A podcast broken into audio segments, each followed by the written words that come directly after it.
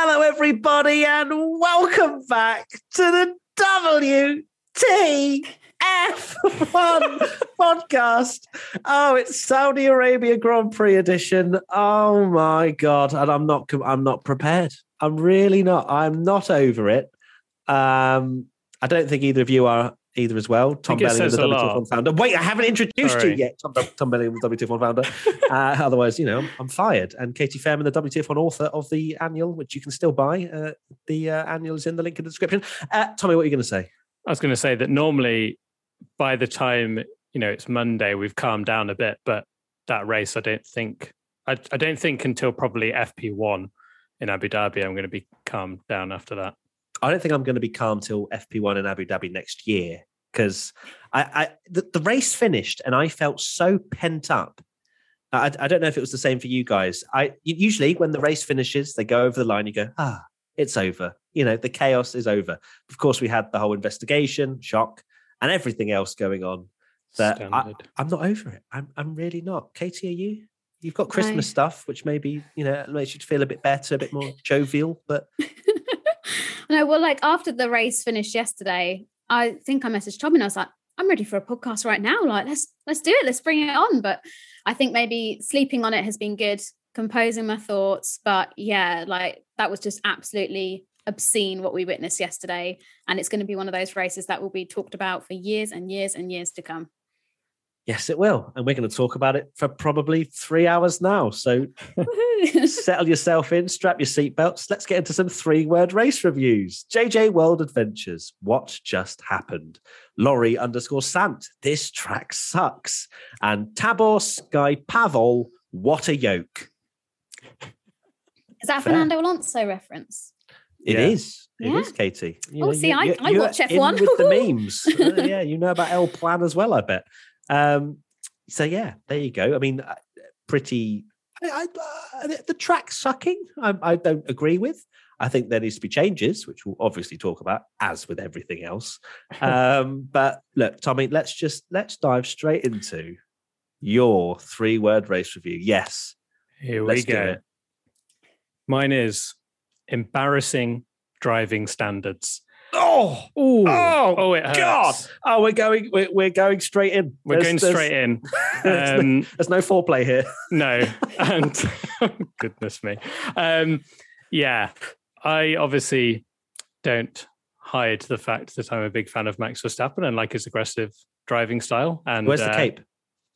Has it been burned yet? No, yeah. uh, have uh, obviously felt like a lot of his his driving has been aggressive this year, um, but most of it okay. For me, it was so far above what is acceptable, in my opinion, that even my like I cannot even defend him for it. To be honest, it was pretty appalling a lot of the time. I mean, for me, the one of the most annoying ones is actually the very first incident where on the restart, uh, when Hamilton gets the lead quite easily into the corner, there's absolutely 0% chance that you can get around the outside and make the move. It's not, there's not 1% that that move is ever on. And to be able to just cut over the runoff, push your rival wide, um, I don't want I don't want to make this about the stewards because we'll go into that later, but like you know, and then just get the position back. To. Yeah. Um, then obviously you see the good side of Max Verstappen where he makes a super aggressive dive down the inside, absolutely awesome. Uh, that's the good side of Max's aggressive driving style. You know, very marginal but aggressive and brilliant. Um, but then you know we get the another incident that seemed very similar to Brazil to me, where you know he's pushing Hamilton wide, and a lot of people are going, "Oh, well." Hamilton went off the track, but it's like, well, if Max pushes him off the track with a yeah, late lunge, where is, where else is he meant to go? Um, and then the DRS incident, which it's now been found out that he actually did slam the brakes on, which is not good at all. Um, yeah, I think it was a bit farcical. I mean, Hamilton, uh, I, I, wouldn't say is hundred percent innocent in the whole uh, DRS chicken detection thing. Um, he had plenty of time to react, so I wouldn't say he's like totally innocent. But yeah, Max in particular, particular's driving was absolutely uh, appalling, to be honest. And it was quite farcical. And I think even as a, a fan of Max, if he'd won the title in the way he uh, he had in that race, I think it would have soured it a little bit for me. And uh, yeah, big big shame. I hope it doesn't carry on into the finale. Right, Tommy, thank you so much for your time on the podcast. You now need to go bombard your house from all the uh, Dutch Max fans. Um, I'm glad you said it because uh, I am of the complete same opinion. Uh, um, uh, because it was, in my opinion, and remember, we are all allowed one, uh, it was desperate. It was, yeah. as you say, uh, especially the one where Hamilton was clear into turn one. If it's a completely different turn one and you can hang it around the outside, maybe, I don't know, a Brazil maybe is something where you can, you know, you can go side by side into the center S's, then fair enough. But this, we've seen it throughout the entire weekend. It is never on. Even when you're side by side, a lot of the time they either have to cut across the runoff or back out of it. What he did there, and then cutting over the obviously he then tried to make the corner, made it look like or tried to almost make it look like you know he was trying to go for the corner, you know it was, it was a legit move and whatever. But for me, he knew that if Hamilton was clear, that was it. Hamilton would drive away and he would win the race, and Verstappen would have to settle for second at best. So it was it was desperate. It didn't feel right. I mean, if that was just the one incident, fair enough, we could talk about it, fine. But then there was, of course, as you mentioned, the one where he slid wide, which again is is more racing incident in terms of like compared to the first one. You know, you can't say that that was as desperate, but at the same time, he was out of control of his car, but smelt a lot like Brazil, and yet stewards decided to treat that completely differently, which obviously we'll go into.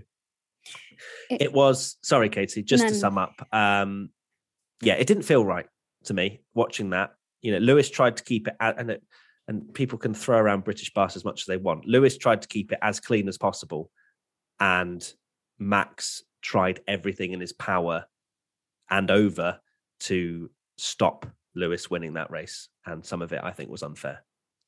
I completely agree with both you guys. It's really disappointing as someone who's sat through this whole season so far. We've sat here on this podcast, we've praised Max. Like, look at our A, B, C, D, E, F1 rankings. Like, the guy's got an A or an A star for almost every single race this year because although he is aggressive, he's also supremely talented with it. And that kind of driving style has lent itself to making sure that he's up there with Lewis Hamilton, a seven time world champion. Like, that's not an easy task to do. But he's just really let himself down in Saudi. There weren't, like you say, there wasn't just one move that was a little bit um, controversial, like we saw in Brazil. It seemed to be one thing after another thing. And although, you know, yes, Max is younger. He hasn't got the experience that Lewis has. You've got to remember, I think Max is 24, Lewis is 36. So they're both drivers and very different parts of their careers. But still, like, it was just massively disappointing. And I don't want um, you know, all the speculation going into the final race. Could Max crash Lewis out and have a, an incident like that? Because theory, in theory, because they're now tied on points, he's got more wins, so he could secure the championship in that way. But um, it's just really, like Tommy said, put a sour taste in I think a lot of people's mouths because we've seen a fair share of eventful races. You know, um, the ball swinging in both courts. That's definitely not a phrase, but I made it one of like where Max has done things that are questionable. Hamilton might have done things that are questionable and they've been penalized accordingly. Silverstone, Monza, perfect examples. But this just seemed to be Verstappen crossing that line and not just by like a tiny margin, like a big step over the line. And he's got to bring it back for Abu Dhabi. Otherwise, if Max wins this championship this week, then I feel like there's going to be quite a lot of fans disappointed in the manner at which he, you know, behaved himself in these last few races. Yeah, he has to show that he's learned from from this, in my opinion. I don't think he will, just purely from his comments after the race and you know, being voted driver of the day, which I found absolutely mind-boggling. um, but you know, things like that. I, I, I think he is very stubborn and set in his ways, and I don't think he will go into Abu Dhabi with any kind of different mindset. Uh, hello, Frank. How you doing, mate? You good? You well? Perfect. Um, next question well, actually, first question.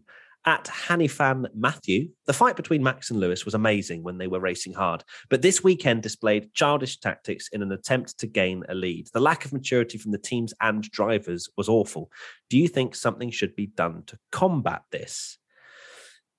I don't know from drivers. I am not sure if you're putting Lewis into that as well. I am not sure exactly where that uh, is, but obviously the maturity from the teams comes from.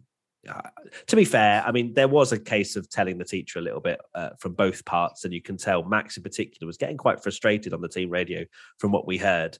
Um, to combat it, I don't really know what can be done apart from racing fair and clean and by the rules. Obviously, the rules need to be made a lot clearer as we will go into. But you know, it was, you know, there was moaning about the ten, uh, was it ten car length behind when lining up to the grid, or Max doing a, a start in the pit lane. It was literally like, oh no, he's done this. No, he's, he's done this, and I just wanted to be focused on the racing a little bit. It, it did become a little bit farcical, in my opinion. Yeah, I think like we can't underestimate the amount of pressure that these drivers are under if they can get an extra you know good point or tell a teacher on the other one if they think that's going to help with the championship then they'll do it because these guys are at the pinnacle of motorsport and we've said countless times with the rules and regulations that if there are loopholes then teams and drivers will try and take them. Um, but yeah in terms of what can be done i don't really know. It's not like we're going to you know have a live stream of them both in therapy being like i'm really sorry and i'm really sorry and let's hug and kiss and make up. I, I mean don't get me wrong f1 are missing a trick if they don't do that. Um but yeah this is just the pressure cooker of formula one and i think both drivers it's very evident that they are number one in their team um, especially for somebody like Red Bull. We know the kind of person Christian Horner is. Max is the golden child, you know. Um, he's definitely the the favorite son, if you like. Um, but has it got to a point now where maybe Christian Horner's gone too far and Max is almost believing um, in all of the I don't know how, but you know, like Christian Horner will twist things in a way that it's like Max is never in the wrong. It's always let them race. It's never that was crossing a line. Um, and maybe Max has got caught up in all of that. And I think Toto's similar kind of thing. I think he's a bit more level headed than Christian, but maybe the same with Lewis is that we've definitely seen a side to Toto this year that I would argue we haven't seen before, which is um, quite cutthroat um, and being quite gossipy to the media, you know, whether that's slating maybe Bottas publicly after Mexico, for example, or just slating Christian Horner and calling him a windbag. Like it's it is kind of like oh, unprecedented times. Um, but yeah, I'm not sure, apart from sort of banging their heads together and saying, cut it out, what much else there is going to be that you can do. yeah, this is is kind of new territory a little bit in terms of if you'd had I guess this is the first proper intense battle we've had for a very, very, very long time. Um, and it's a new era where we've got things like FIA team radio. You know, there's more team radio than ever. There's drivers on social media. There's all this kind of stuff that we've never experienced before. Um, and Formula One themselves know what the narrative is here and they, they they deliberately are you know picking constantly every slight dig on the radio from hamilton about max or max about hamilton they're going to play it. And yeah they're they're obviously is you know it was constant throughout the race of like he's doing this he's doing that telling the teacher kind of thing. Um it's hard it's hard for me this goes in a little bit into into the stewarding but it comes we we said in the brazil podcast that them not even investigating would set a dangerous precedent going into the last two rounds. And for me, this is the, almost like the the consequence of that going of the, of the drivers kind of being like, all right, if you don't penalize pushing each other off and all this kind of stuff, then we'll just do it. And um, there, there doesn't seem to be any kind of set rules of what you can and can't do in a title fight. And it's clear that both drivers are just going to do uh, what what they can. So um, oh, yeah, it's it's hard. It's hard because at the end of the day, they are racing for the ultimate prize in in F1, and they are going to want to do everything. But until the FIA or anyone step in, there's not really a lot they can do about it. Nope. And uh, well, it's well, it's similar. To, I, I think when the season ends, it'll probably all just calm down and you know whoever wins wins. Hopefully, fingers crossed. There won't be 700 investigations after Abu Dhabi.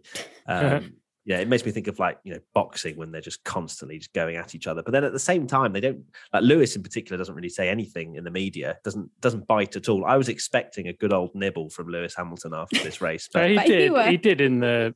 He said basically like the rules don't apply to Verstappen. Yeah, I, I, I don't. Yeah, I mean he always does it in a roundabout way. He never goes. Max was a right bleep, does he, or anything like that? Which I think you know um, is maybe uh, you know, it's not as bad as uh, things like boxing. But anyway, uh, you know, there are there is always going to be a bit of mudslinging, and um, yeah, interesting stuff. Next question. Let's uh, there's there's so much to talk about. It's frightening. uh, Juliet underscore Jewel. Why did Hamilton want to stay behind Verstappen? They are racing drivers. Isn't it in their nature to pass whenever they see a tiny opportunity? This this whole incident is so confusing uh, for many reasons. I, I, think both drivers are at fault. I think Max is more at fault. Um, but then I also think the FIA is at fault because the FIA did not tell Red Bull and Mercedes at the same time that they are going to swap the cars. So, as far as we are aware, Mercedes and Lewis Hamilton did not know that Max was going to slow down and let him through. However, there's, there's so many factors to this because, of course, firstly, Max Verstappen, he knew exactly what he was doing. And as soon as Lewis didn't play game with going past at a point that he absolutely knew Max was going to then DRS straight back down the straight and into turn one, probably take him back. Um, Verstappen obviously saw that Hamilton was not playing game and braked harder. And that's where he got the penalties because he did 2.3G, 2.4G worth of force or something, um, which caused you know Hamilton to crash into the back. How Lewis Hamilton and his car survived that with his front wheel not coming off, I do not know. And then, I mean, there's a whole different debate as to the penalty given out, which we will get into, and whether or not if Lewis's wheel had come off, it would have been the same penalty. Um, why I think Hamilton wanted to stay behind uh, Verstappen is one, a bit of confusion. Why the hell is Max slowing down? This is a bit weird. I've not been told anything. And two, the DRS, the whole thing about the DRS. Like he he knew if he was going to go past Verstappen, and he probably has in the back of his mind, you know, racing drivers are hugely capable to think about a million different things and race a Formula One car. He knows that probably Verstappen at that point, you know, in split second decision has been told to give back the position, but he knows that turn 27 is not the place he wants to go past for Max to then get back past again. The rest is history. Like why Hamilton then crashed into the back of him or didn't go round him. Because if Hamilton had just flown past, I reckon he probably would have been fine into turn one because he would have had yeah. a clear enough gap uh, out of turn 27. But the whole thing is just an absolute farce. I could not believe I was watching it. I think it shows that Max has maybe got into Lewis's head a little bit. Well, I say a lot actually, because if that's a back marker or any other car in front of him breaking down, Hamilton just goes past him and overtakes him. And yes, there's all this talk of like the onboard and oh, he's not got enough room. I don't think that's true personally. No, I know Max was in the middle of the track, but you can see from the more to the uh, left. You can see from yeah. the like uh, bird's eye yeah. view that, yeah, that, there was room to go there. Um, and Lewis is a uh, you know, an exceptional racing driver and equally the same as Max, they know what they're doing. They're, they're two drivers that will do everything they can to get an advantage. We've seen Hamilton play DRS chicken with Alonso before when uh, I think it was a Canada a few years back, and they both came to the line and Hamilton dabbed uh, like the brake or eased off the accelerator. Alonso knew what he was doing. They both eased off, and because they wanted to, like, they knew they could get past each other on the straight. Um, there's it, it was quite a long time that this was happening. So it's not like it was Max slammed the brakes on immediately and Lewis went into the back of him. Hamilton 100% knew that he's playing DRS chicken here.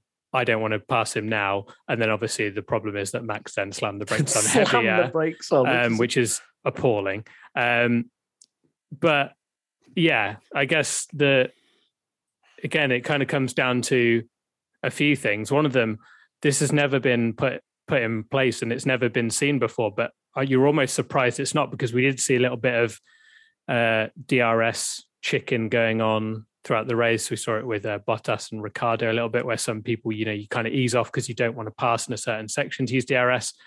For me, the solution is get rid of DRS and use uh, push to pass instead. But I think even if that's not going to happen going forward, F1 need to have a closer look at DRS and and do concrete rules of if you're letting someone through, you can't um you know, you're letting someone through, you can't do it in like the DRS zone.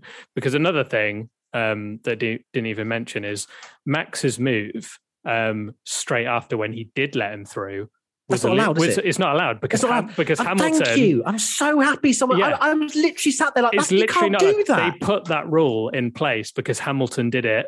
Uh, ironically, yeah, it's Hamilton. It's a, Ham- a rule again that Hamilton, when he was Max's age, uh, going for Spa, his first title Raikkonen? at Spa, yeah. yeah. Hamilton ran wide, needed to get the place back, and then he just dived up the inside as soon as he gave the and they were like, "No, you can't do that anymore." They gave him a penalty. They said you can't do it anymore, and that was now the rule that if you let someone by, you can't go by at the next corner.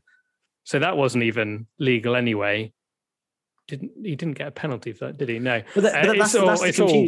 Obviously, we will there get needs into to be the rules. penalties, but I, at the same time, we kind of have to also speak about it. But Yeah. my understanding, and it's obviously not clear at all, and that's one of the big problems that the FIA had during that race, is that obviously Verstappen got given that five second penalty for turn one, and then he was given the opportunity to give the place back.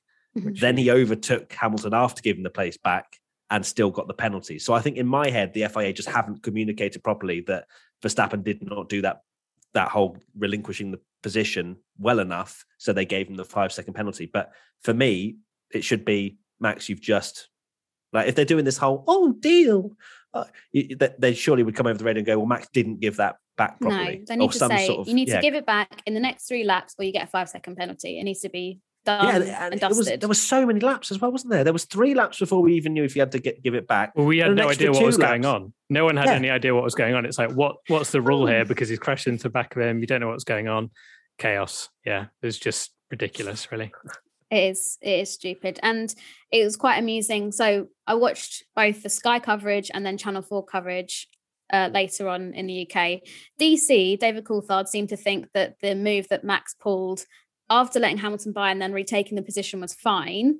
Um, I but- wonder why. yes, yeah. What team Um, did he drive for? Yes. Who's Who he does he often get private? Yeah. Who does he get private jets with? I wonder. Um, from track to track. But uh, yeah, the whole thing was just daft, and the media picked up on the fact that the uh, DRS detection line was ahead, and you know was putting this question to Toto, Christian, some of the drivers, and they're all going, "Oh, was it? Was it there? I didn't. I didn't realize." They both Uh, do. yeah well Yeah, exactly so, so then they went went to the stewards and it says clear as day in the stewards decision document it was obvious that neither driver wanted to take the lead prior to the drs detection line three. So both drivers whether they flat out admitted it or alluded to it heavily Yeah. in in the steward's office it, it's obvious that that was what was was going on. Do i think verstappen could have moved over to the right more? Undoubtedly. Should hamilton have gone past sooner in the gap available? Totally. Should the fia have prioritized the order in which they gave the commu- order in which they gave the communication yes i think you know Michael Masi can only do so much. He's only got so he's not an octopus. He can't push all these buttons and speak to all these different people at the same time. Like I I get that. But if you think about it, if you're telling the person in front, right, you need to let them by, Max wants to get that over and done with as soon as possible. So they're going to relay that straight back to Max and go, right, you need to let Hamilton past. In that time, Michael Masi then has to go over to to Mercedes and say, this is what's going to happen. But switch it round. Say, okay, uh, this is what we're going to be doing. We're going to ask Verstappen to give the position up. So please get make your driver aware of that this could be happening in the next few laps or whatever. It's a tight and twisty track with blind corners all around the place, and I just think that that was a silly decision from the FIA. Which really, Katy thinks something stupid. You haven't, wow. even got, you haven't even got into your I three word race review yet. We've already absolutely demolished the FIA. Um, um but yeah i think like like you guys say everyone is to blame partly but verstappen should have the majority of the blame which is what the fia decided yeah, I mean, you know, Max, fair enough, tried to play DRS chicken, completely accept that, tried to let Lewis through, fine, bit of gamesmanship. But then breaking harder like he was playing iRacing or something. Or like, he, it's literally like an F1 game move. Like that's something you try and do and you don't really care. Oh, I'll slam on the brakes a bit more. It's, it's literally real life. Like, I feel like that somehow has kind of crossed over to him. And fair enough, if it had worked, he would have looked like a genius. But yeah, it was clear I was, it was. Uh, so worried that that was just game over for Hamilton. well, I thought I, Ocon was messaged gonna in win. the chat and I was like, "Oh my god, is this how Max is going to win the championship?" Because if Hamilton didn't score points yeah, and Verstappen was able to take first or second, just a stop go penalty. Fine, Championship- Yeah. yeah, championship one, and I was like, "No, please, no, I don't want it Well, to I'm, this I'm way." so shocked that both those drivers managed to finish the race after that. I thought Hamilton was going to be finished. I thought and maybe Hamilton had maybe damaged Verstappen wing have a- already. Yeah, I thought Verstappen may have got a puncture from that. Nope, it was absolutely fine. They both just carried on their merry way. Anyway, next question. At damn it, Jason says a more legitimate question. With Max winning the tiebreaker over Lewis, what prevents him from wrecking them both to secure the world championship? Do the stewards have the autonomy to assess any type of point penalty? Ha, yeah. Yeah. Well, so, um, it, I mean, if hide your, Max- hide your pictures in the background. yeah, yeah. Literally, yeah. Yeah, no and now over to the No one Schumacher Schumacher. fanboy. Uh, what's Yeah, your opinion yeah, of this, Matt? Shut it. Um, obviously, yes, if they both crash, Max will win because he's had more race wins this season. However, if like I, don't think Max will go to that level of taking out Lewis on purpose. I think that his driving this weekend was, as we've mentioned, pretty appalling and shows that he will do anything to win the title. I I I just don't know how far he's going to go. So that's something that's going to kind of unfold. Um, but if Max is deemed to have taken Lewis out on purpose to win the world championship, he could be disqualified. No, no, no, no cap. I don't know why I keep saying that. I said it in IBR as well. But yeah, it's literally like that can happen. So Max can't just simply rear end Lewis off the start, like we've seen in uh, championship deciders before in the past, uh, and get away with it. Um, but that is going to be a, if that if that happens. can you I imagine?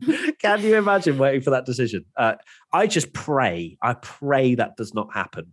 Um, but after this season, literally, I'm not writing off anything. No. I mean, like you say, nothing is going to prevent him from doing it. I'd like to think in his character, he doesn't have it in him that he wants to fight this much the same as Hamilton does, wheel to wheel to the end and win it fair and square. And for the good of his career as, as Yeah, exa- right? Like, exactly. he would be booed to kingdom come for the rest of his life if he took out Lewis Hamilton, for example, in a lot of the races, in my opinion. Obviously, not the Dutch Grand Prix and some others, maybe. But um, yeah, I, I think he he knows that he wants to win this properly and on track and be the faster car. I don't know what will happen if if he is second and Lewis is first. That's something after the Saudi. I, I wouldn't have said that before Saudi Arabia. Now I don't know. Mm. Well, we have seen it before, as we sort of alluded to, um, that in 1997, the championship leader Michael Schumacher No, Jacques Villeneuve turned Did- in on him. did crash into his championship rival Jacques Villeneuve to defend No, the race lead crashes at the so- final final round of the championship at the European Grand Prix. Um, as a result, Schumacher was deemed at fault for the incident and was Unfair. punished by being stripped of his second place in the championship. I mean, Yeah, to be that fair, would he was just probably- be It's not like a Jeremy Clarkson. Oh no, anyway. I mean, he no, Yeah, that it was it like doesn't matter, you have been disqualified. banned. Yeah. yeah. Yeah. Oh no, I didn't finish second instead. But then, of, but then again, ninety four, he got away with it, uh, and you know, Exactly. flipped into the wall, and you know he and hit the wall Senna got away with previously. it Mm. uh, in the nineties, and I guess Prost as well. Is kind of the the fact that sort of Senna is uh, Hamilton's biggest hero, and now essentially Hamilton's almost going up against a driver like Yeah. Senna, who's Yeah. willing to ram him off the road to win the title or, or kind of get every advantage he can.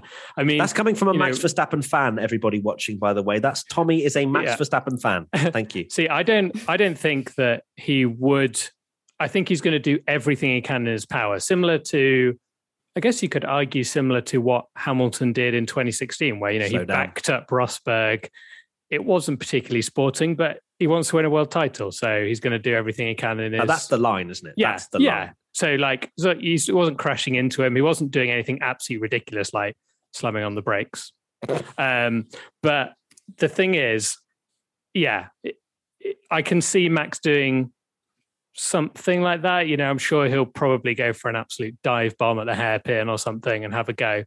Uh, I really hope it doesn't come to that. Um, but unfortunately, uh, the way the way Saudi Arabia went, um, I like to think that I thought there's absolutely no way that's going to happen, and I was actually quite annoyed by the narrative that people were pushing that they're going to be equal on points, and Max is just going to crash into him to win the title. And I was like, no, that's not fair. You can't really say that. But then after Saudi, I can't I can't say that there's not a little bit of my brain quite concerned that that could happen. And like you say, it'd be such a rubbish way to win the world title, regardless of whether you believe that you know Max should have won it anyway because he had all these failures in Baku and uh, got taken out by Bottas and stuff. If he takes Hamilton out to win the title, regardless of whether he should have won it anyway um, and had bad luck along the way, it's not going to go down well. And I don't think deep down that any Verstappen fan would want and be happy about it. So, yeah, we'll see. Uh, not sure if you've watched Twitter recently, Tommy. I know you don't watch Twitter anymore. Uh, next question. Let's dive straight into uh, Botzilla says, Do you think that despite being one of, if not the closest title battles ever, the constant drama on and off the track will leave some kind of cloud over this season from the sporting perspective? Yes, uh, you know, there's a lot of, as I've mentioned, mudslinging going on between, especially Mercedes and Red Bull, Toto Wolff and Christian Horner, and you know all kinds of investigations and whatever and whatever. I think some drama is obviously great, and drama does sell. Like, don't get me wrong. Have you seen Drive to Survive? Like, uh, this season is going to be absolutely insane. I think it will.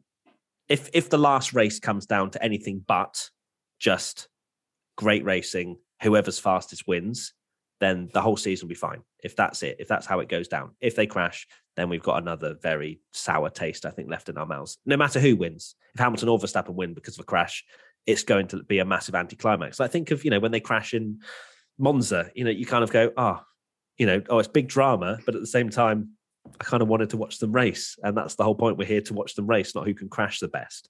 So, yeah, I, I hope that the last race will just sum it up nicely. We'll have a great bit of racing with an updated Abu Dhabi track, and then we're all good. But how yeah. how likely is it that we're going to get a boring race? Well, to be fair, Thomas' prediction I think is that, but I mean, probably unlikely.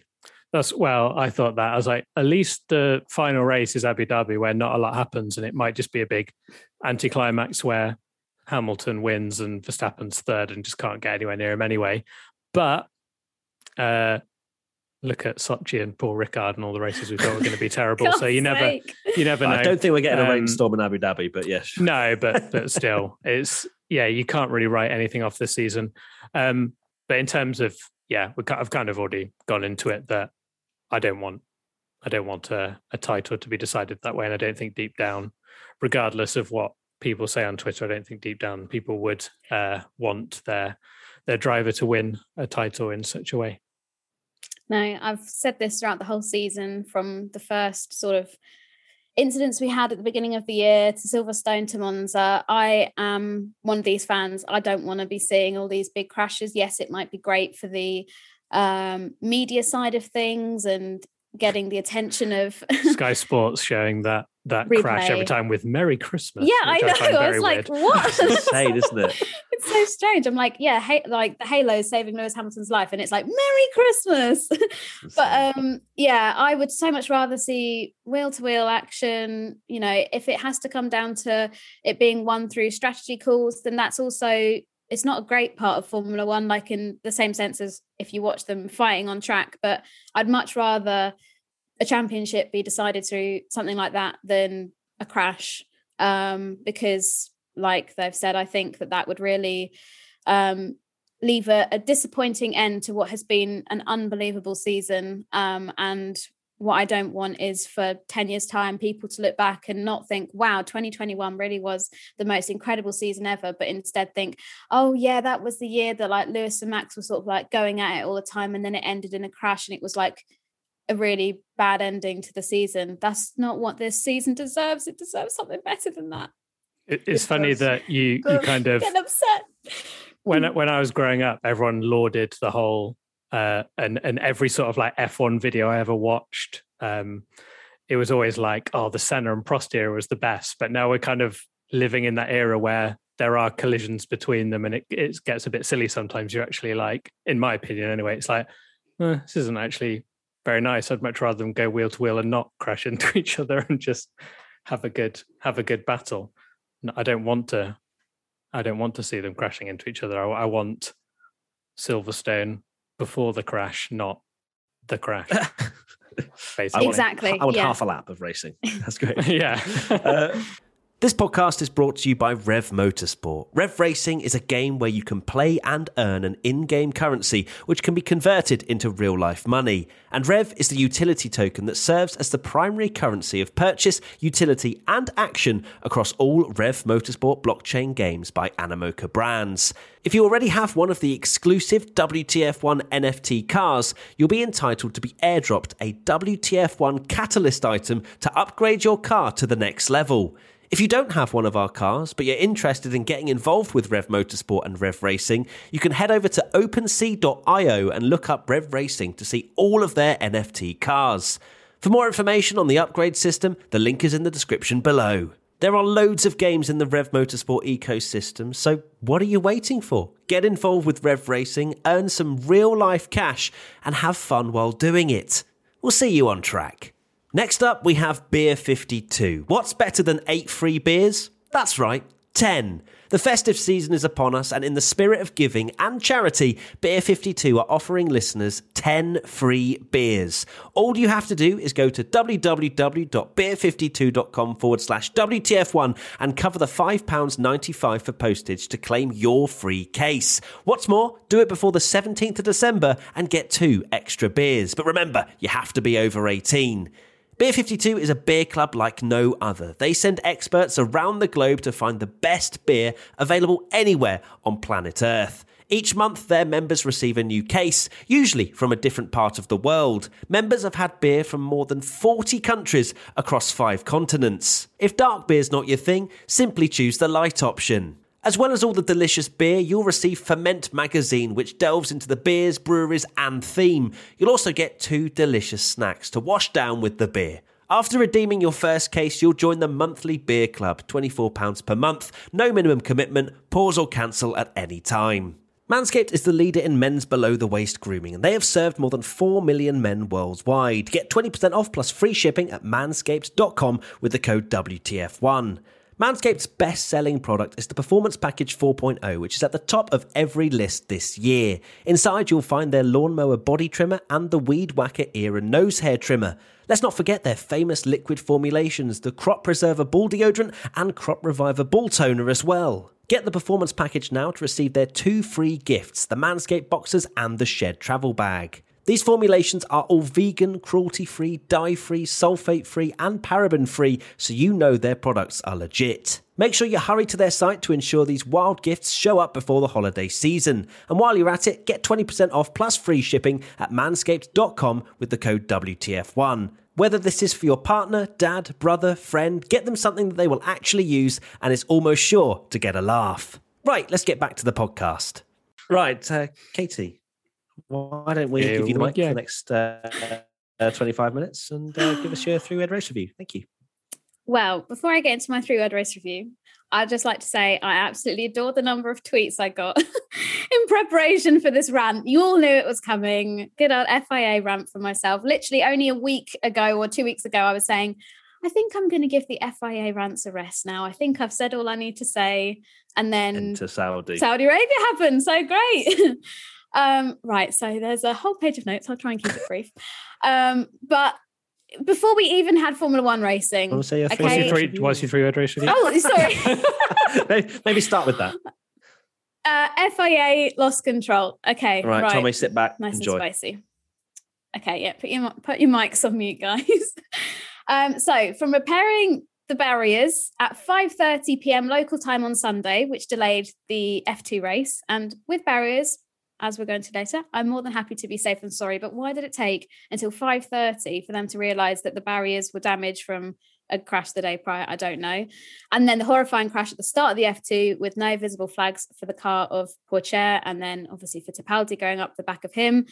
How is that even like it's separate incident but being allowed to happen is just not good enough. And then on to the Formula 1 uh, I'm glad, obviously, the Schumacher was okay, but with consistency this weekend, with Leclerc crashing in the same place at FP2, and in so many races or qualifying sessions this year, is it was evident to me that as soon as Schumacher hit that barrier and demolished it, that it would be a red flag. I messaged Tommy straight away and was like, "Surely that's the decision." And then I don't know if it was a case if they wanted to remove Schumacher's car and could see maybe that the, the barrier had been pierced or something, but it seemed pretty clear that that was going to be a red flag. Obviously the delay in uh, issuing the red flag undoubtedly benefited several people, Max Verstappen being one of them. And, you know, it's, I guess, quite easy for people to watch it from their comfort of their own homes or even Lewis Hamilton himself saying the barriers didn't look that damage. But I would so much rather that it gets red flagged and the barriers are sorted and that has peace of mind. But there's no doubt that the length of time it took ruined so many races. And then we had all this bargaining over positions. Ma- Michael Masi just simply forgetting Esteban Ocon existed when he was doing one of his bargaining tools by saying, um, "I'll let I'll let Max have P two. That was a really bad Michael Masi. That wasn't too bad actually. Oh, thank you. I've been practicing it all year with my um, of him forgetting that Esteban Ocon existed. Um, and then it was like a scene from Deal or No Deal, making deals with the devil. To be honest, I feel like a game of spin the wheel would have been more appropriate to decide some of the incidents by the stewards. There's absolutely no consistency, um, or they seem really hesitant to give a penalty in which maybe there's been a similar incident at some point in the weekend or in the F2 or whatever. I just don't understand why it's okay. That's an exact replica of what happened in F2, slam dunk, five second penalty, yada, yada, yada. It's evident there's a lot to do during such a chaotic race. Perhaps the lack of experience from Michael Masi, plus the stressful nature of the job isn't helping. I've said before that I think being an FIA race director, although you guys crack me up with all your Katy for FIA race director comments, it's a poison chalice. It's a difficult thing to balance, but it's very evident that now I think, well, it's time for Michael Masi to go. He's got no respect from the drivers, he's got no respect from the team principals. Um, no respect from Katy Fairman. No, which is obviously the most important of the lot. Yeah. That's all he cares about, is what I've heard. Um, but I feel like this race really was the straw that broke the camel's back. I feel quite a lot of people have been fairly sympathetic with him throughout the year, understanding it's a stressful job. But the amount of Michael Masi comments that I saw in the media and from people just online yesterday was the most I've ever seen. Um, when you have team principals saying that they miss Charlie Whiting, you know something is bad. Um, and it's just very evident that Masi is in the deep end and quite simply he is drowning. So um, anyway, I hope that rant lived up to expectations, everybody. yeah, it's probably less savage than I expected. I thought there was going to be a few more swear words and we are going to get demonetized. But well, listen, uh, I had to be careful. No, it's good. no, thank you, Katy, for that. Um, yeah, I mean, we've already kind of suggested it in our first part of the podcast that Michael Masi just had absolutely no idea what he was doing. Um, and he hasn't had an idea really for that long. Like we, he, has been in charge for what, two seasons, just under two seasons. Uh, yeah, he took over straight we, after Whiting passed away. So yeah, that's 2019. And we tragically lost uh, Charlie Whiting, the legendary race director. Um, and fair enough, like you know, a, a, couple of mistakes slipping through the net. Fine, you know, you're new to the role or whatever. But there's been so many problems, so many issues. Some of which very dangerous to marshals, to drivers themselves. You know, le- leaving recovery vehicles out uh, Turkey last year um, when they sent them all out for qualifying and things like that. That you know, it's not like a oh, in the heat of a moment, I need to make a decision. There's things where the decisions are being made with a huge amount of thought and well, not a lot of thought. I thought a lot of thinking time. Um, so yeah, I would be very happy to see a change somewhat in the FIA. Uh, there's a video going out um, today. It may already be live by the time you watch this podcast uh, around all the things that they did wrong uh, at the uh, Saudi Arabian Grand Prix and also what they've done previously as well. And that's not something we used to really saw uh, with Charlie Whiting. Um, I know that we didn't have the FIA team radio then, so we didn't get an insight as to how he governed and managed it. But I can't really remember a huge amount of things where Charlie Whiting was, you know, at least being, you know, called out for not doing this, not doing that. He seemed like he had a very good hold of being able to manage a lot of different things at the same time. Um, so yeah, yeah, something needs to change. Like it can't go on this way. It can't. that that FIA radiographic, like you like you said, is it couldn't be worse for for Masi that that has been put in because you do yeah. get to hear all the kind of um yeah all, all the thought process behind it and it doesn't give you confidence when you know i appreciate that when charlie was doing you know you'd have a discussion things things would have to be done and then decided but a lot there's a lot of things that need a quick snappy decision and you just have to be decisive whether it's popular or not.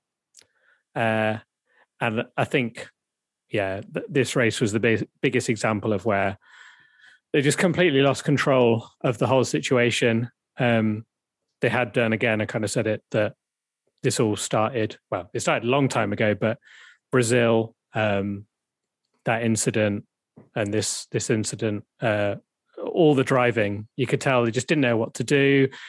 It felt it felt to me that and we'll go into this that they they just really didn't want to mess with the title and was was taking every sort of everything in their power to make sure it did stay close, which I said uh, that they might do, and then was like, no, they're probably not doing that now. But then now I feel like they definitely are because, in my opinion, there was a few things there that um, wouldn't that they could have done that wouldn't have made the title uh, equal on points, but they chose not to do that.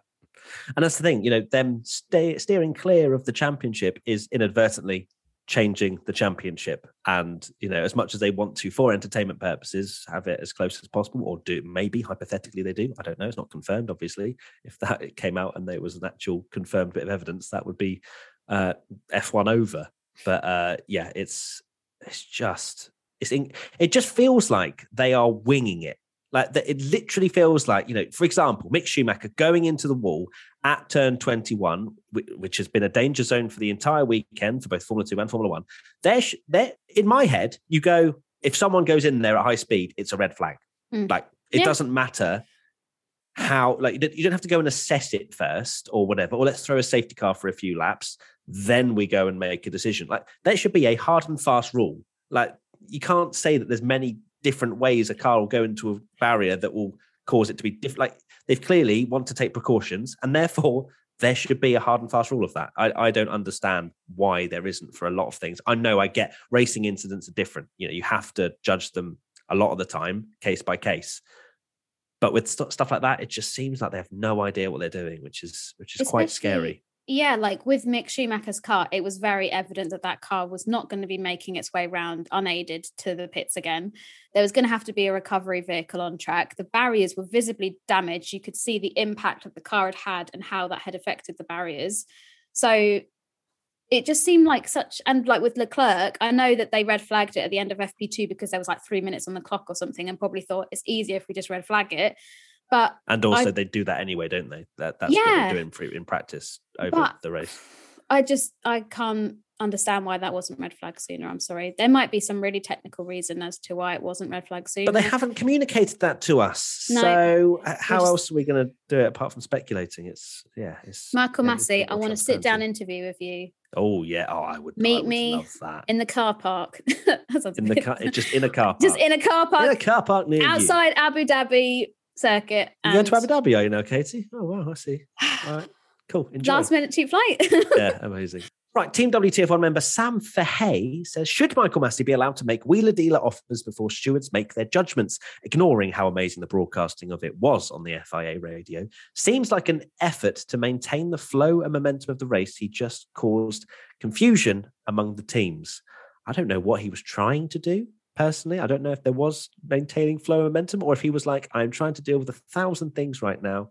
You can have P2. How about it? I, I know this sort of meme or joke about deal or no deal is probably not very um uh because I was going to tweet it and I was like, I don't think many people, even, I think I'm a boomer. I don't think many people know what deal or no deal is, but I explained it in Internet Best Reactions. But it just, from a perspective of a fan, listening to that just seemed dodgy. I get what he was probably trying to do and be like, hey, take P2 or P3, Ocon exists. Um, and otherwise, I'll refer you to the stewards. But for for me, as the head of the FIA, you've got to be someone that you tell the team exactly what's going down. You go right. you did this, that was naughty, do Yeah. this, or you get a penalty. The way he goes about it makes, at least in my opinion, me seem as though Michael Masi doesn't feel confident to just tell the teams 100%. what to do.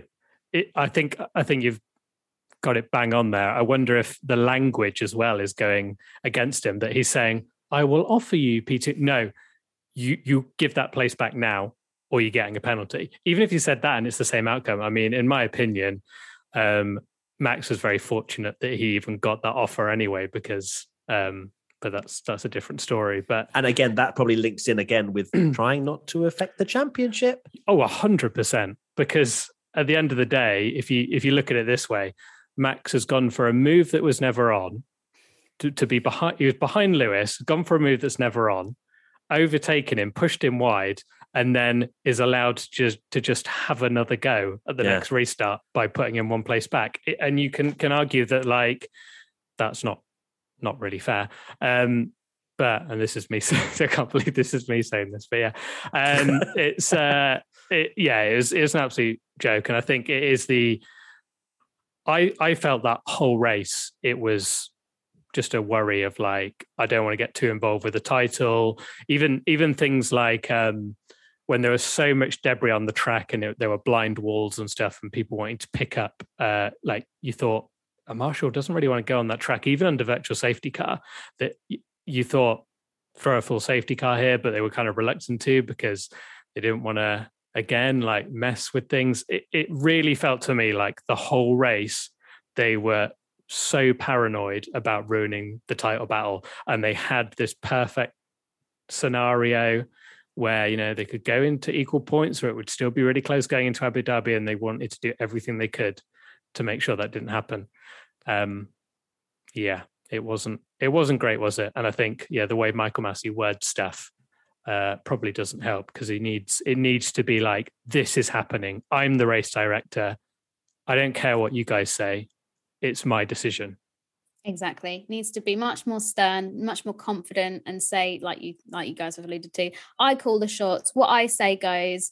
Otherwise, if you give an inch, these teams will take a mile. We've seen in these high pressure atmospheres on the pit wall, like it should shouldn't be that race uh, you know, like uh top people, top sporting directors and stuff in the team are shouting back and talking over the race director it should just be a case of it's black or it's white. This is your penalty.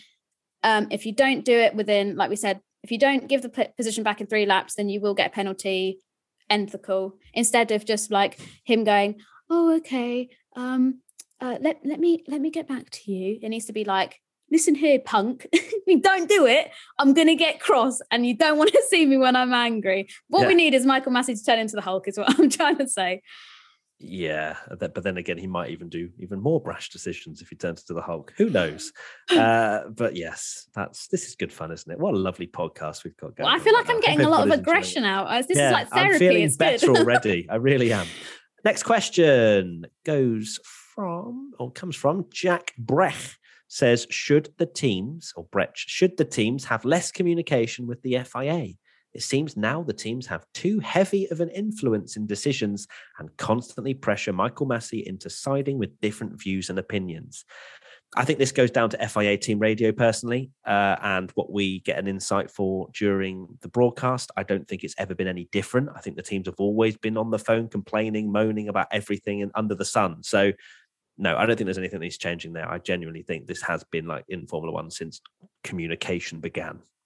Yeah, and I think it is important because we had team radio of like Fernando Alonso, for example, when there was all this debris on the track, saying what poor conditions it is, and we need that input from the drivers to maybe Alonso say down in 14th asking for a safety car. Oh yeah, I wonder why he was asking for that.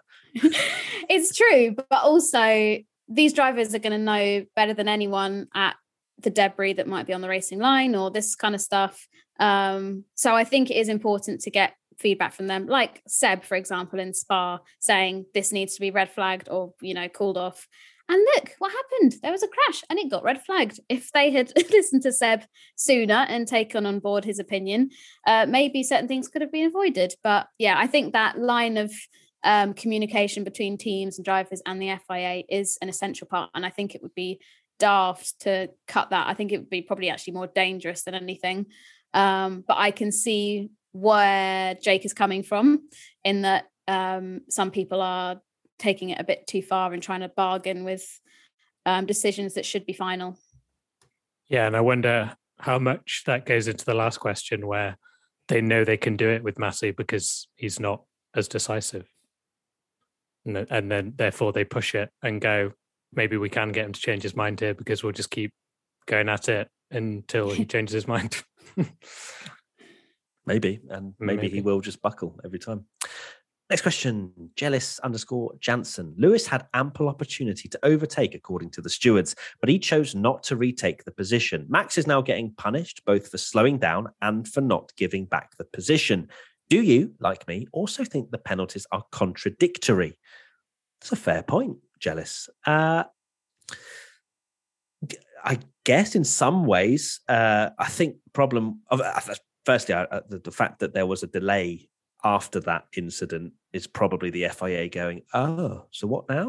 um, he was told to give the position back, but he didn't take it. So I can understand in some ways how that can be confusing. Um, yeah, that is, that's kind of thrown me a little bit because what what do you think, Tommy? yeah, I the whole thing with the the Verstappen slowing down, not giving the position back. It for me, it just needed them to just get on the radio really quickly and just basically explain what was going on, which they didn't, and no one seemed yeah. to to knew what was going on. Hamilton letting him pass. I mean, yeah, the, the the whole situation with the crash for me is an absolute joke because go, going back into the fact that I think that they're very lucky um, and and the and the teams, sorry, that the FIA want to uh, keep the title close. It was actually interesting that I don't think Hamilton, uh, as this person says, like he had he had a chance to overtake and he didn't take it, Hamilton. And you could argue that by him playing DRS chicken and not going for the move, say say Max hadn't slammed the brakes on, which is awful. But like say he hadn't, and he had just slowed down, and Hamilton crashed into the back of him. Uh, Hamilton should have just made the position, and if he'd got a reprimand for that, which I don't think would be too outrageous to give Hamilton a reprimand to be like, you you have slight fault in this because you've played your part. You, you yeah. played your part. You you meant to just overtake a slower car and you didn't. That would be his final reprimand, wouldn't it? It would be his final reprimand, and he'd get a 10 place grid penalty. So I wonder why he didn't get one. Oh Equally, I wonder God. why Max Verstappen only got a 10 second penalty. Hey, where's, where's, where's our tin foils at? And tin foils at? Yeah, because I personally think that Max Verstappen, you could argue maybe even, you know, he's extremely lucky to if you're going really hardcore with it, to not even have been disqualified from the race with like all the incidents. And the thing is, the penalties are a joke anyway, because what it's saying is Max Verstappen can brake test an opponent, run wide, and it doesn't matter because your car's so much quicker than everyone else that you've got a gap, and you can just do whatever you want until you know you get you get penalties that just knock you down. Do you know what I mean? Like what what what is a 10 second penalty for yeah. for brake testing if you've got a 10 second gap? It's, it's not insane. It is it's mad, isn't it? So um yeah, that that to me screams that they didn't want to affect the the title with Hamilton and mm. and Verstappen and and meddle with it and they're just sort of really hoping they just get to the end of this season and uh go back to the old days where one team dominates and they don't have to make big calls. yeah, no, I think that's bang on. Um, even when we were waiting for a steward's decision, I was thinking, I can't imagine this is going to be too crazy. I think Verstappen, I agree with the stewards in that Verstappen was predominantly at fault for it. Of course, like we say, why did why did Hamilton not go for the gap if that was a slowing car? If Verstappen, I mean, he'd already reported that he had some power issues earlier in the race. What if this was the battery that gave up or something to do with his PU just quit? Um, would Hamilton have still been as slow and suspicious. He said afterwards, Hamilton, that he was certain that Max was playing some sort of game because, like we said, the communication wasn't there. He wasn't being told that Max was slowing to give him the position back. But um, yeah, it, I, I had assumed that either no penalty would be given so that we did go into the final race with the narrative of them being tied on points. Like, this is the kind of stuff F1 are going to have wet dreams about, you know, because think how amazingly you can commercialize this whole thing. Like it's not happened since 1974 since the drivers have gone into the final race tied on points. It's, it's just happened once. That was the one yeah. time, wasn't it? Yeah. yeah literally. And um they're probably thinking oh my god all our christmases have come at once. This is amazing. And like you say a 10 second penalty um, for that incident. One, it's like giving Mazepin a five place grid drop when he's already P20. It does absolutely sweet. It's like the meme the, uh, the, swimmer with the bottle of water yeah, pouring over the head. It literally yeah, is. 100%. Um, but we know that they're in their power to give time penalties, they're in their power to give grid penalties. And for me, a time second. And, yeah, and they investigated it after the race, didn't they? So that Which, then gives them the power to do anything for the next race. Exactly. In Which theory, like we do. saw, yeah, nope. in Austria, when loads of it was either Austria or Styria, it was at the Red Bull Ring, and loads of drivers sped through the double wave yellows at the end of the race. I think it was in Austria because that's when Kimi yeah, was, and Seb yeah. came together. And because it was done after the race and within the final few laps, what would have been a 10 second stop and go was converted into a 30 second penalty. But here it's just it's just a 10 second. And it's, I don't know. I don't want to sit here Absolutely and insane. accuse the FIA of doing it. Oh to no, be... do. This is no, this is a safe space. Michael Masi I mean, will be after me, babe. it's really. so obvious. It's so obvious. I'm sorry. It's not even a. De- it's not even a debate. Like they've got the perfect title showdown. Like I say, Hamil- Hamilton could have easily made. got a reprim- Hamilton could have easily got a reprimand. Uh, Max probably should have even been disqualified from the whole race or given a grid drop for the next race. Hamilton could have gotten a grid drop for the next race because of his reprimands, but this is the perfect way, you know, go into yeah. the title finale. It is is so obvious to me. What I want to question is, I mean, I don't think it's come out, but Mercedes, why are they not appealing that particular uh, penalty decision? Because in the literal document, it says that Max brake checked Lewis in in so many words, right? You know, it, it says he, arguably one of the worst things you can do yeah, in a Formula One car. At the very least, that is a 30 second, 10 second stop go penalty converted into a 30 second time penalty. There's no way in hell that's a 10 second penalty. 30 seconds drops in behind Bottas and Ocon and maybe a few other drivers as well. So I, I just I mean, I, can, I say I can't get my head around it, but I also can because, it, as you say, Tommy, it's very clear what they're trying to do. But I find it very strange that Mercedes haven't piped up a bit more about this and what the penalty was because they have rights to appeal that, right? Mm. I mean, in looking at Baku, for example, back in 2017 with the whole yeah. Vettel and Hamilton, who brake tested me incident, Vettel was given a 10 second stop and go penalty. So not just time, for turning 10 into second, him a little bit. Yeah, not a 10 like second penalty like on on your time 10 second stop and go which means you have to come into the pits lose all that time which probably after the race would be a 30 second time penalty so yeah. why has this I, I, think it's all very much worse it's very suspicious that's all i will say but um this DRS chicken gone wrong times a thousand.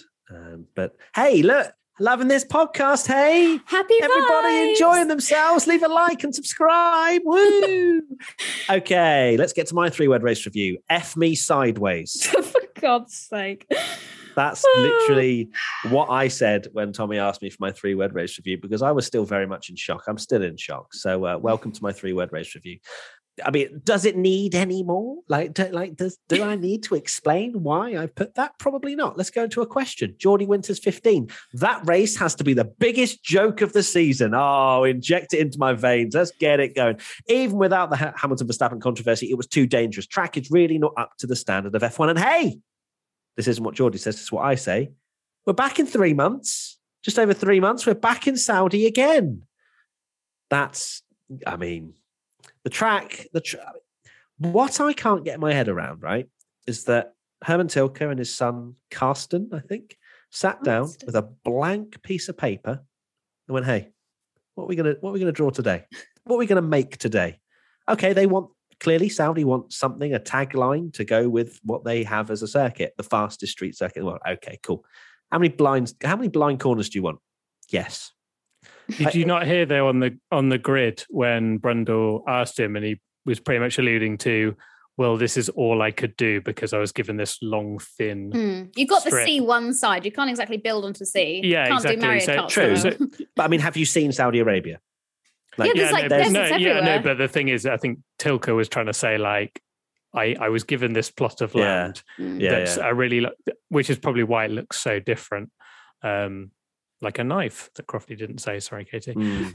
um but yeah it it's one of those things yeah i mean then i guess the only other thing they could do would be to just put make it like AVUS in the 1950s if you've ever seen Mm, that and just two yeah. two massive long straights and then that would it be even more dangerous i don't know um Mm. maybe not actually or hey, or hey, how about this? Why did we even race there in the first place? Who knows? That's another topic Money, of conversation. money, The, um, money. Must be the thing funny. is that yeah that track there was there were so many sketchy moments i mean mazepin's very lucky that he didn't end up uh, in an f2 situation um, which which thank goodness by for what i've read that enzo fittipaldi's only hurt his fractured, Is a fractured his fracture ankle, I think. Yeah, which, um, which, ins- which is insane that. because yeah it, it's when a when a car does that you fear the worst um and yeah the the mazepin incident looked really nasty. And it's just one of those things where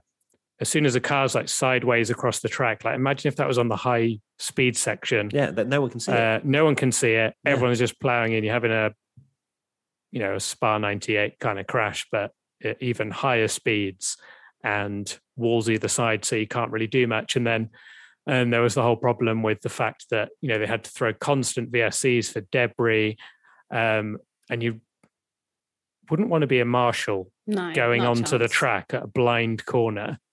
Um, and even though they're telling you, yeah, go now.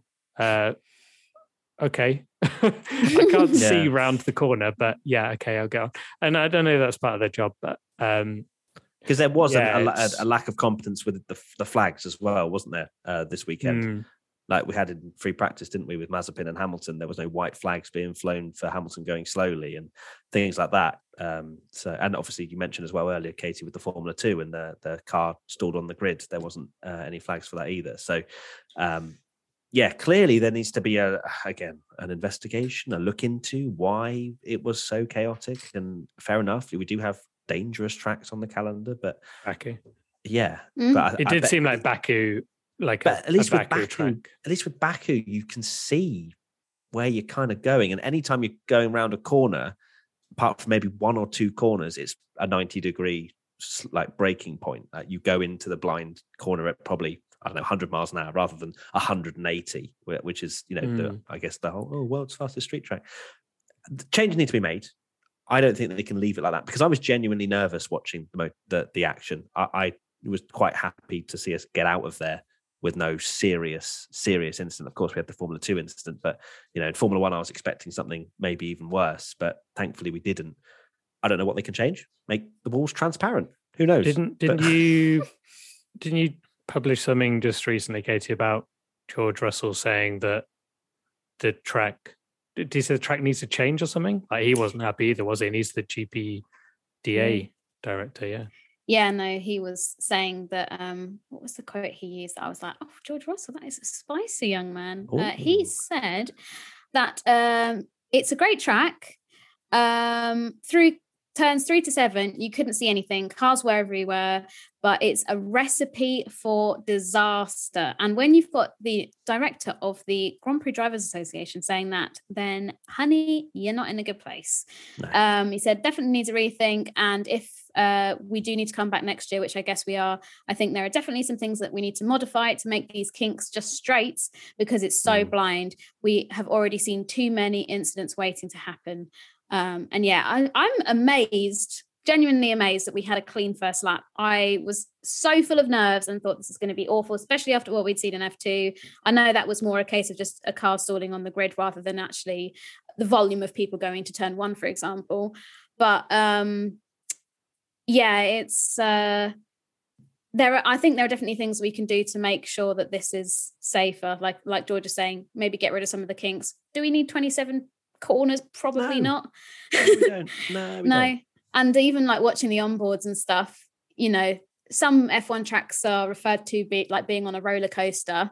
Um maybe that's more the undulation than the actual like left right left right. But with this circuit watching an onboard is genuinely terrifying because obviously these drivers know which way they're going to go next but it's more what's around that corner. I know that we have things in place like flags and um, things on dashboards to alert people when others go off and stuff but um and there's always going to be things like this on street circuits and that's one of the reasons why i love street circuits is because it's so like there's no room for any kind of margin for error but yeah it's it shouldn't be that we're going to a track and the first thing on everybody's mind is i wonder if there's going to be a big crash here this weekend which could potentially be unavoidable. So yeah we'll we'll have to wait and see if changes can be made. They've built the street circuit in record time. I think it's like eight months anyway. So hopefully they can make some changes in three months.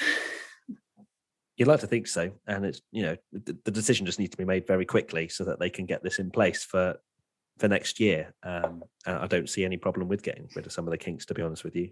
So fingers crossed, because even qualifying was dangerous um, with uh, the drivers slowing down in certain well. areas and, and and whatnot. So yeah, fingers crossed they'll do something about that. Uh, next question. The Mad Hiker. There shouldn't have been a red flag after Mick Schumacher crashed. This could have saved a bunch of the problems ensued. Thoughts? No. Uh, I, I, I I did tweet, and a lot of people misunderstood what I meant by controversial. But I mean, it was controversial putting the red flag out because of the the changes in the championship and and how some people were like the Mad Hiker may think that uh, the the Wolves um, were were okay, but they had to make those precautions. The problem was the delay in th- in flowing throwing the red flag. If they'd thrown it straight away, they wouldn't have had any of these problems, and everyone would have stayed as they were.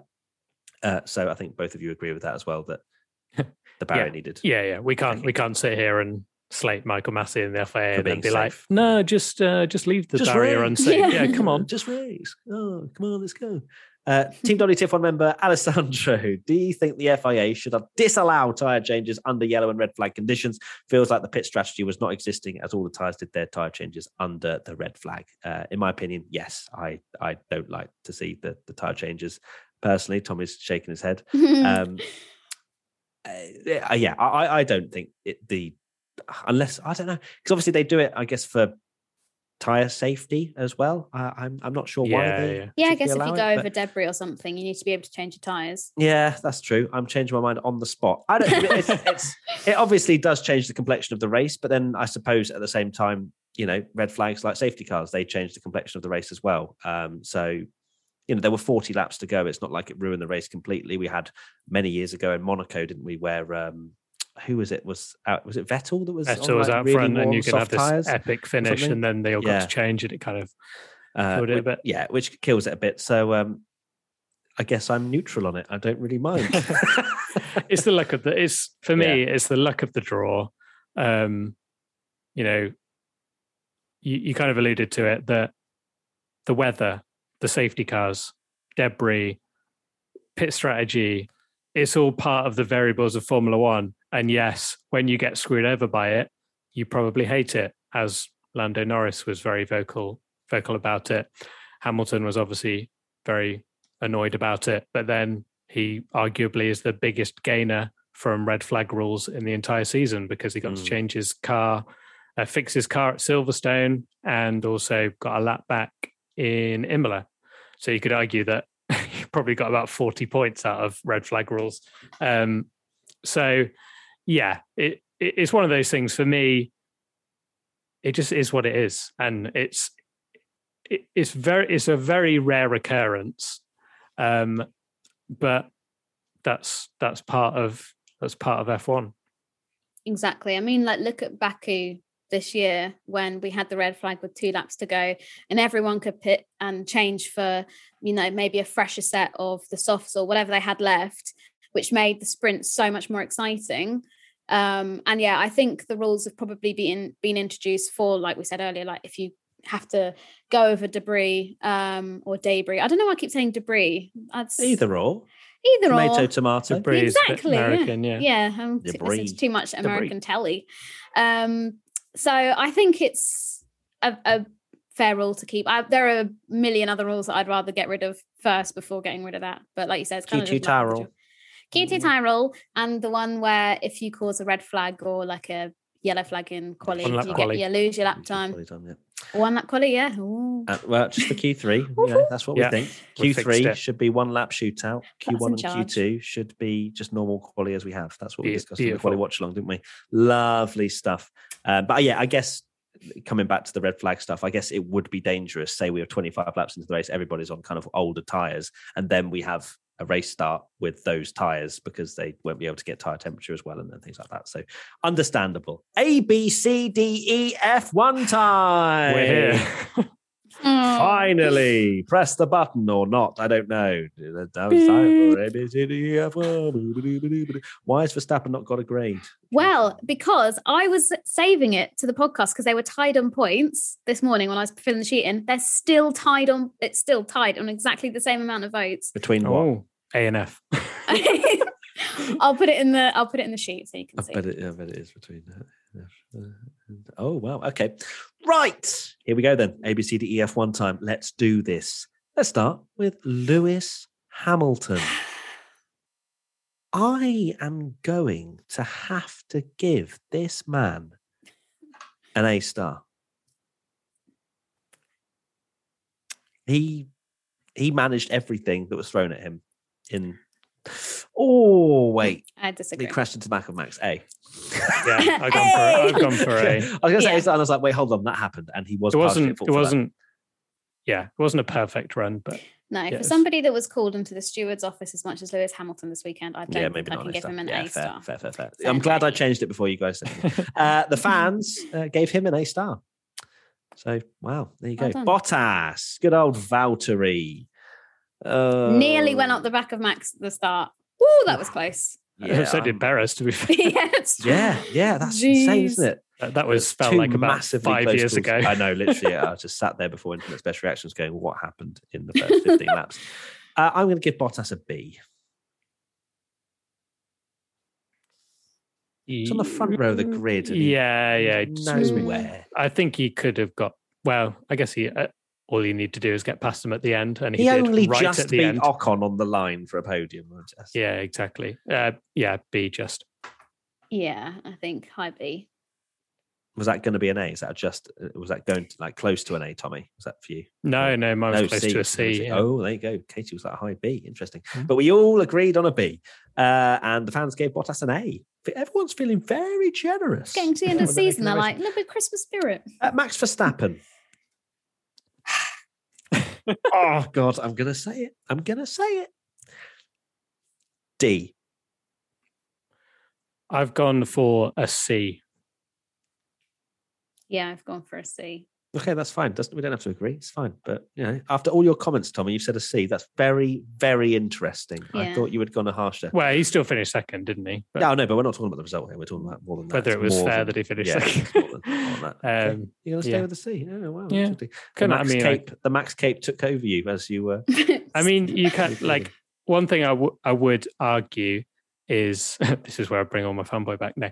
Um, th- one thing I would say is I do kind of get Max's point when, in my opinion, uh, the five second penalty for him pushing Hamilton off and him cutting the first uh, chicane. Um, I do get the point that he was like, well, it was fine in Brazil. Why is it not fine now? Like that is on the stewards, really. Like I don't agree that it was fine in Brazil. Yeah. But if in Brazil they told you it was fine and you do it again and then you get a penalty, you've got every right to be a bit miffed about it. Yeah, I guess maybe he was more obviously out of control of the car. I, I, I don't know. Uh, who, what? The stewards, as we've already mentioned, absolute carnage. Uh, so we gave Verstappen a C, and the fans gave him an A or a B. So because it is tied points. on points. So what are we going to give him then? We decide if it's an A or a B from the fans. I think. Let it me refresh towards the page and see that if it's case. changed. There, go on, refresh. See if it has. Has it changed? No. No. Okay. Is it actually bang on equal? 475 votes for both, yeah. Wow.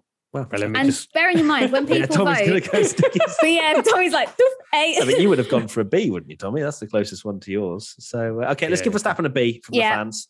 Um, Sergio Perez, uh, unqualified by Leclerc, then got crashed into by Leclerc, uh, or crashed into, tagged. Um, So, going to have to give him a C. yeah, C.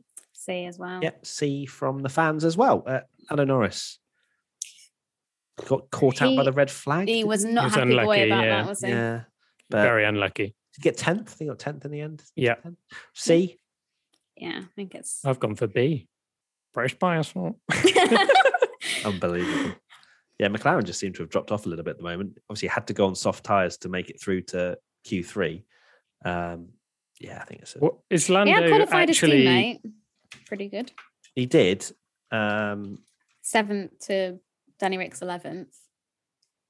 With all the and Danny Rick chaos, finished fifth. What a lad. With all the chaos, Lando really is actually genuinely at risk at finishing seventh in the title after all Oh this God, That's insane, isn't it? Madness. I'm going to stick with a C for Lando. Uh, so, Katy, you a C? I'm a C as well. Okay, so C from us and a C from the fans. Uh, Daniel Ricciardo finished P5, had a, a good little race. Uh, did old Danny managed to keep Pierre Gasly behind? Uh, was well, keeping Bottas behind for a long time as well. I'm gonna give him an A. I think he outperformed that McLaren. I'm gonna give him an A. I too am going to give him an A. Yeah, give yeah, an A. Okay, perfect. Just- And the fans gave him an A. Charles Leclerc, uh, he ended up finishing P7. Uh, managed to, well, I don't know why the two Ferraris were fighting so hard uh, No. in turn one.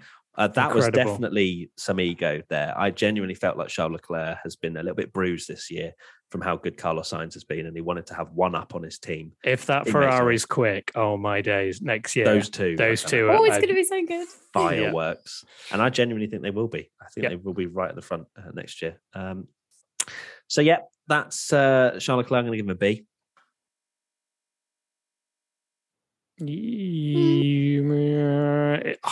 This race is so difficult because of the red flag. Like some people got really unlucky, and I feel like he got really unlucky. But uh, A, yeah, A. Okay. B from me, Katy. Oh, I I am leaning towards B because of the F2 sh- uh, the FP2 shunt, but then is F2. that yeah, just, it's nothing to do with it.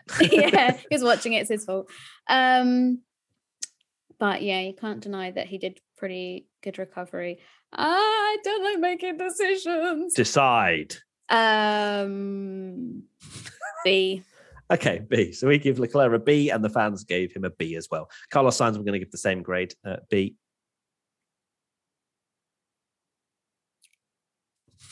Yeah. Hello?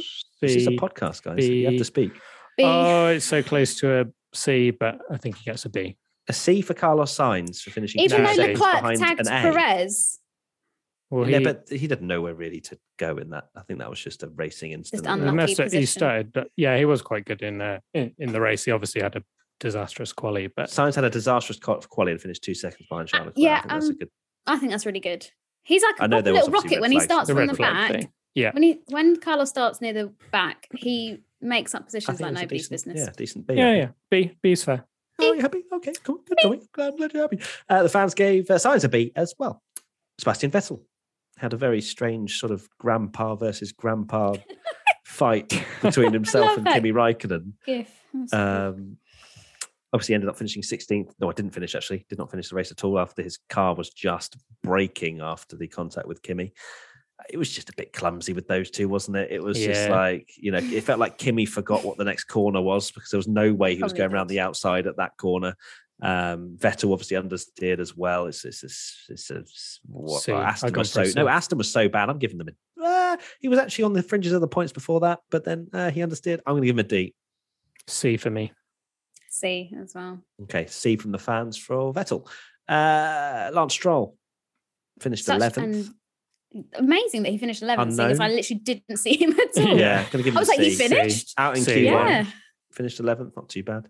Obviously, there were quite a few DNFs. Uh, Pierre Gasly finished P6. I'm giving him a B. Yeah, B. Yeah, another solid performance from him. And the fans gave him a B as well. Yuki Tsunoda Ugh. was looking so good in quali. He was um it was, it was properly like on it, wasn't he? And Have then you he got felt off like a hype stone at train? the start of the race. then was coming yeah. back and then crashed with Vettel. It's a D. Yeah. Yeah, if you got off the hype train, Matt, now you got. No, I was on it. On it I was on it and very I've quickly got off a it. point I only to make You in at the realised you made a mistake. Oh, Uh, Tommy's got a point to make. Hello. I've got, a, I've got a point to make. Oh, oh God. Um, sorry, everybody. Everybody. yeah, put, so Yuki put what- Tsunoda. put down what they're no, saying, No, they're but to be fair, it is actually I think is quite a valid point. Um, for everyone that thinks that Alpha Tauri are going to mess with the championship, they could have pitted Yuki Tsunoda at the end and didn't, which shows that all the conspiracy theories that think that Alpha Tauri are going to like Oh, to take pit away for fastest, lap. lap. and do this kind of stuff shows that they're just they are their own team. Yes, Very they'll good point. probably you know they might they might do the odd thing where like when they're legitimately for position fight a bit harder with Hamilton, but in terms of like doing anything dodgy or helping Red Bull, that's not going to happen because they could have easily just pitted Tsunoda. He was out the points, bang on some tires, take fastest lap point for Hamilton, and they didn't. So it shows. Or maybe that they just thought not Yuki wasn't able to do it. One or the other. But, um, okay, Yeah. so uh, Yuki going to give a D, and the fans gave him a D as well. Fernando Alonso ended up finishing 13th in the Shocker. end. Shocking race. Uh, it's going to be a gonna D go from me. Yeah, Yep. D as well.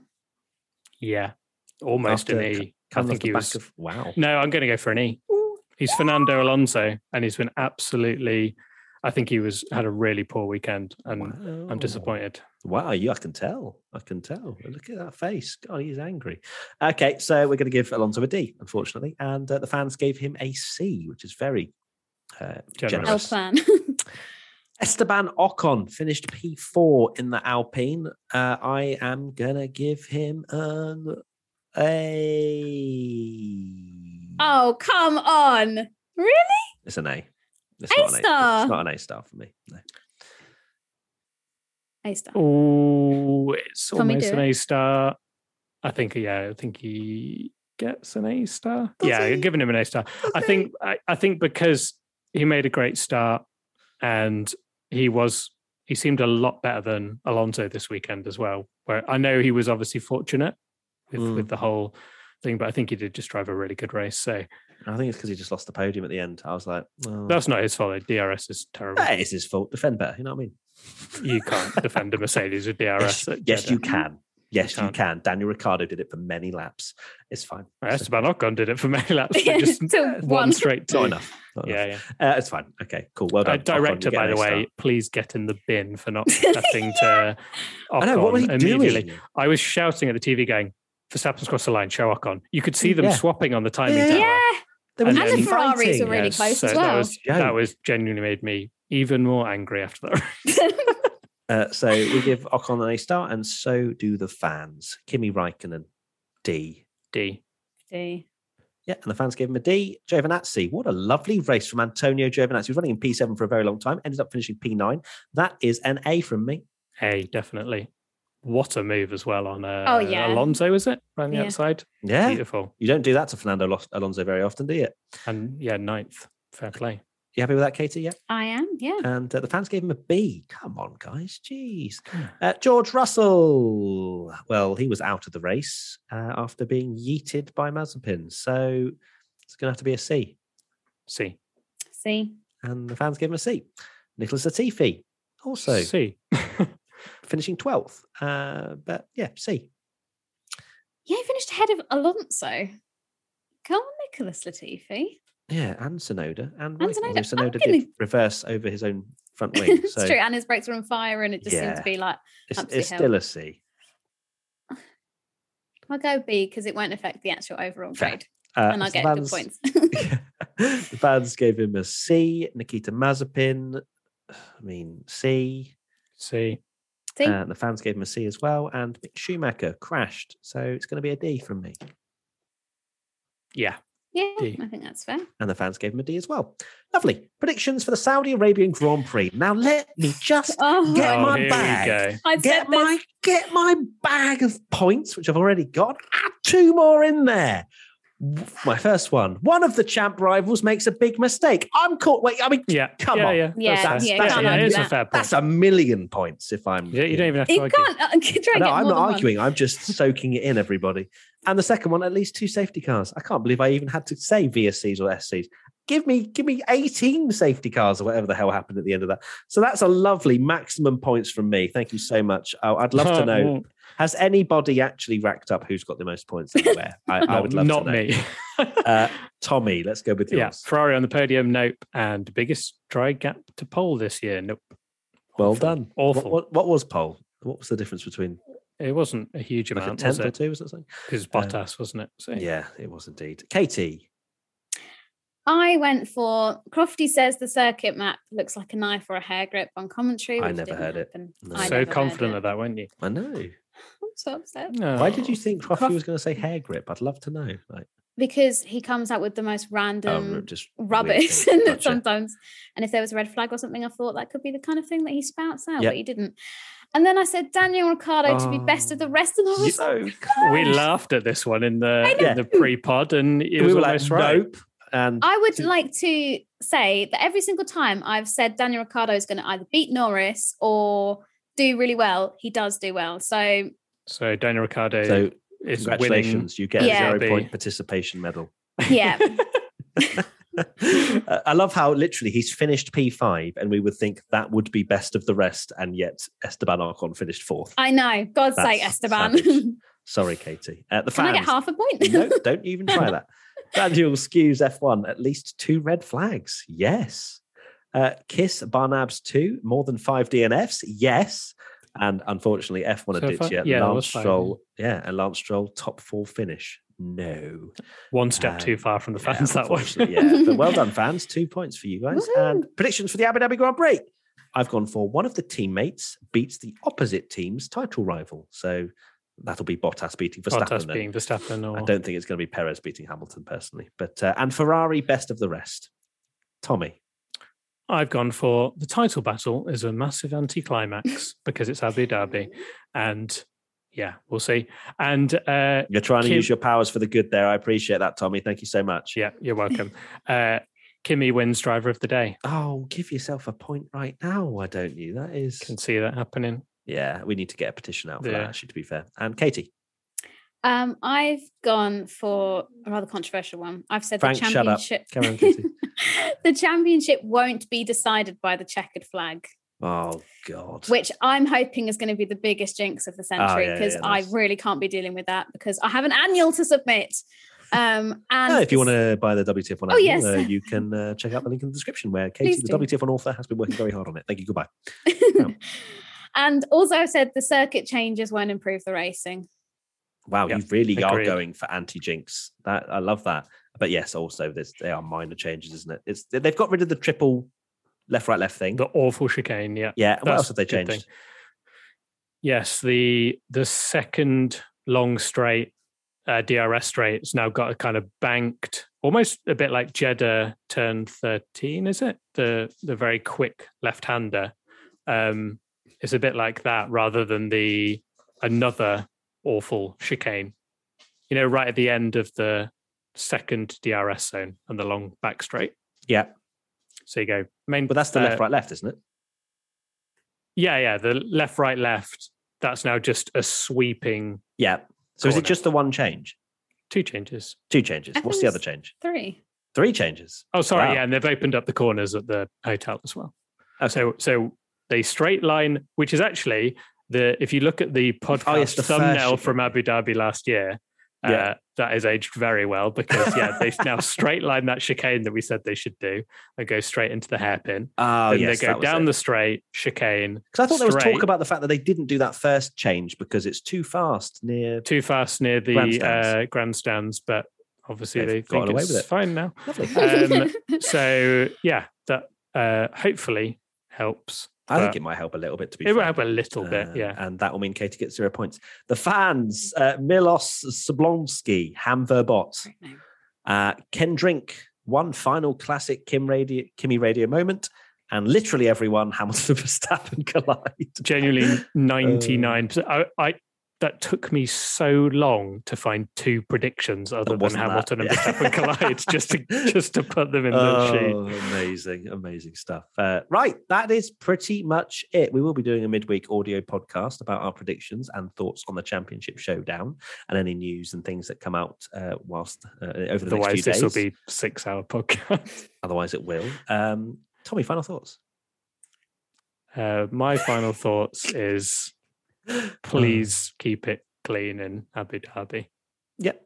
Katy. My final thoughts I have two. The first Oh. one is the most important one, which is that I'm glad that Enzo Fittipaldi and Pourchaire are fine after that incident. And the second one, because I'm a seller and you can't see it on camera, I'm wearing a team, oh no, a WTF1 Christmas jumper. Woohoo! That says box, box, box. You can find that on your nearest Yeah. shop.wtf1.com. And yeah, look, I'm wearing one too, which has got a Christmas tree, but it's a Formula One cars. Oh, It's lovely. You should go check it out. And Tommy's not wearing one, but he's just wearing a normal WTF1 hoodie. Lovely. Bar humbug. All the merch. Amazing stuff. Uh, thank you, everybody, for watching and listening. Thank you to the Team WTF1 members that are watching live this podcast. If you want to find out more about Team WTF1, there is a link in the description as well. And uh, that is pretty much it. Thank you for bearing with us for this Saudi Arabian Grand Prix rant. This may well be the longest podcast we've ever done. I'm not sure. It'll be up there at the very least. And uh, yeah, we love you very, very much. Uh, please leave a like uh, or a good review or whatever it is on the uh, on all audio platforms that you're listening on. And we will see you. Well, we're going to be putting out, putting out videos every single day, as we pretty much always love to do at the moment. So I hope you enjoy that. And we will see you very soon. Seven days' time till we find out the F1 Oh, World Champion. ready. Just Maybe. soak it in. No. Maybe See you we soon, find guys. out. Bye. Bye.